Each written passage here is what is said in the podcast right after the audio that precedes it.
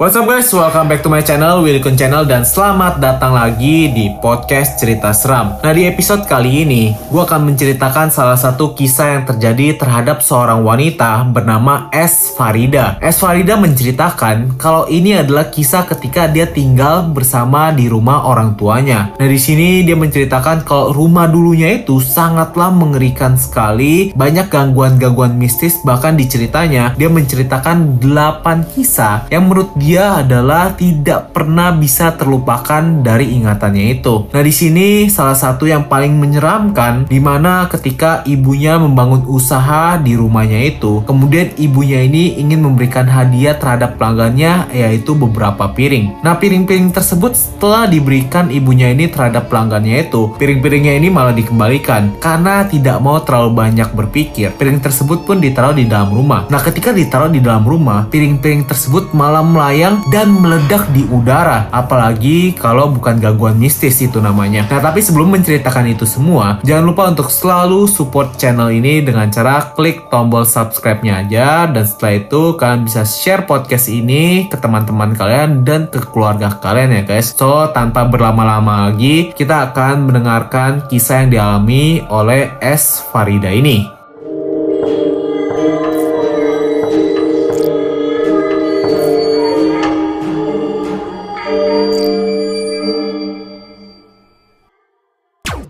Kisah yang dialami oleh seorang wanita bernama S. Farida ini diceritakan di salah satu website Quora yang di mana dia mengatakan ini cerita hororku selama tinggal di rumah. Jadi, rumah yang sekarang ditempati orang tuaku dulunya adalah rumah tetangga yang sudah lama kosong karena pemiliknya meninggal dan anak-anaknya tinggal di Jakarta. Singkat ceritanya, nenekku membeli rumah ini dari ahli warisnya karena banyak bocor sana-sini dan kayu-kayunya sudah rapuh, akhirnya rumah itu hanya dijadikan gudang, tempat penyimpanan barang-barang dagangan neneknya. Ya, dulu nenekku buka usaha warung sekaligus jadi agen untuk warung-warung kecil. Beberapa tahun kemudian, nenek meminta orang tuaku untuk merenovasi dan menempati rumah tersebut. Setelah selesai renov, pada awal tahun 2008, kami sekeluarga, bapak, mama, aku, dan adik pindah ke rumah itu. Nah, kira-kira beginilah Dena rumahnya. Nah, di sini penulis menggambarkan bagaimana Dena rumahnya. Yang pertama-tama di bagian depannya itu ada teras. Setelah masuk di dalam terasnya itu sebelah kanan ada ruang tamu yang disertai dengan ruang TV. Sedangkan bagian-bagian sampingnya itu berderet dari kamar 1, kamar 2, dan kamar 3.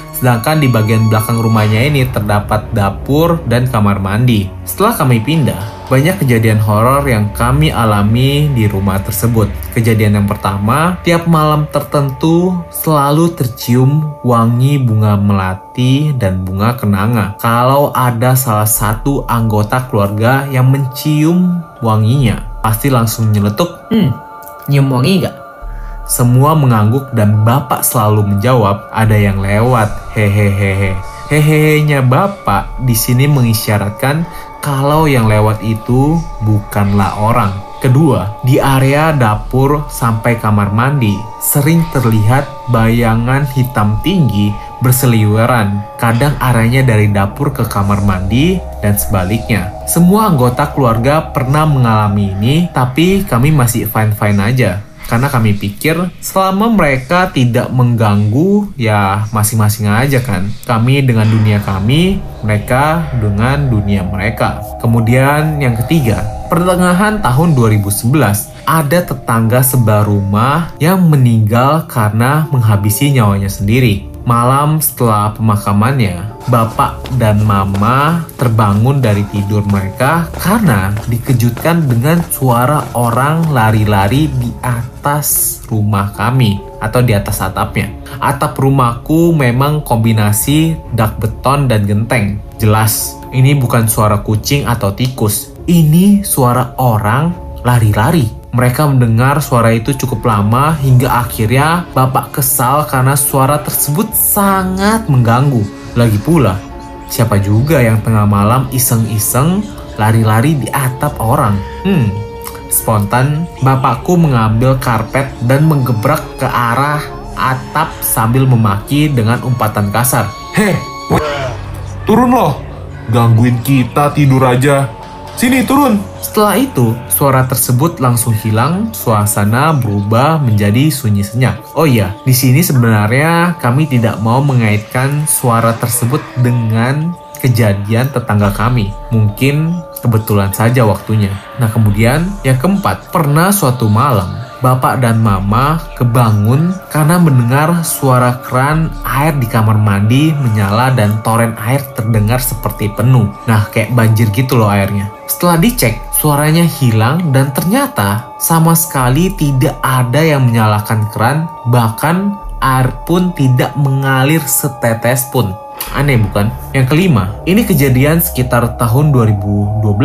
Mama buka usaha kecil-kecilan di rumah dan alhamdulillah ramai. Di depan rumah terdapat pohon jambu air yang bapak tanam dan tingginya itu baru sepaha orang dewasa. Di sekeliling pohon tersebut ditempatkan batu-batu supaya bagus kata bapak. Pagi itu, ia berinisiatif untuk memberikan pupuk organik. Saat mengangkat batu-batu yang ada di sekeliling pohon tersebut. Alangkah terkejutnya bapak saat menemukan benda kecil yang terbungkus kain kafan mirip seperti pocong. Iya benar, seperti pocong. Karena takut, kami langsung memanggil orang yang paham terkait hal semacam ini yang kita sebut saja Ibu B. Nah, Ibu B membuka kain kafan yang membungkus benda tersebut di depan kami. Isinya botol kaca bekas minuman kratin deng yang di dalamnya ada tanah. Kata Bube, tanah itu diduga tanah kuburan yang sengaja ada orang yang menaruh di situ agar usaha mama saya menjadi sepi. Ini lebih horor dari setan sih. Manusia mana yang menghalalkan segala cara untuk menghancurkan usaha seseorang? Padahal zaman sudah modern, masih ada aja orang yang menggunakan cara seperti itu. Gak habis pikir. Hmm, Siangnya Bube meminta kami menghanyutkan benda itu ke sungai. Nah, kemudian ketika maghrib, aku yang tengah diam di dalam rumah mendengar suara wanita menangis. Makin lama makin kencang. Suaranya sampai aku lari ke mama karena aku kira tetanggaku yang menangis. Dan aku bilang kepada mama, Mah, coba denger deh. Ada yang nangis. Mi enai kayaknya. Coba tanyain mah kenapa. Tapi Mama dan yang lain tidak mendengar suara apa pun, hanya aku saja yang mendengarnya. Nah, sangat aneh, padahal suara tangisannya sangat kencang. Bagaimana bisa hanya aku yang mendengarnya? Besok paginya, Mama tanya ke tetanggaku apa yang terjadi semalam. Apakah mereka menangis? Tetanggaku jawab tidak ada. Ia pun tidak mendengar suara tangisan sama sekali. Mama cerita ke Bu B dan Bu B bilang yang nangis itu penghuni benda yang mirip pocong tadi. Dia gak terima dibuang ke sungai. Hmm, perinding. Keenam, tahun 2015, Mama masih menjalankan usaha di rumah. Waktu itu menjelang lebaran, biasanya Mama bagi-bagi THR untuk para pelanggannya ada satu pelanggan yang mama kasih dua lusin piring, Bu R namanya. Tapi selang beberapa hari, Bu R mengembalikan piring itu ke mama dan minta ganti dengan barang THR lainnya. Alasannya, Bu R bilang piring yang mama kasih itu pecah tiba-tiba. Mama pikir kualitas piringnya jelek. Jadi, sisa piring yang tidak pecah ditarik kembali dari Bu R dengan niatan akan diganti dengan barang lain. Piring-piring tersebut disusun dan disimpan di atas meja dapur. Setelah maghrib, kami dikejutkan dengan suara barang pecah. Iya, piring itu pecah dengan sendirinya. Bukan pecah, lebih tepatnya melayang lalu meledak hancur berkeping-keping mental sana-sini sampai pecahannya terlempar ke semua penjuru dapur.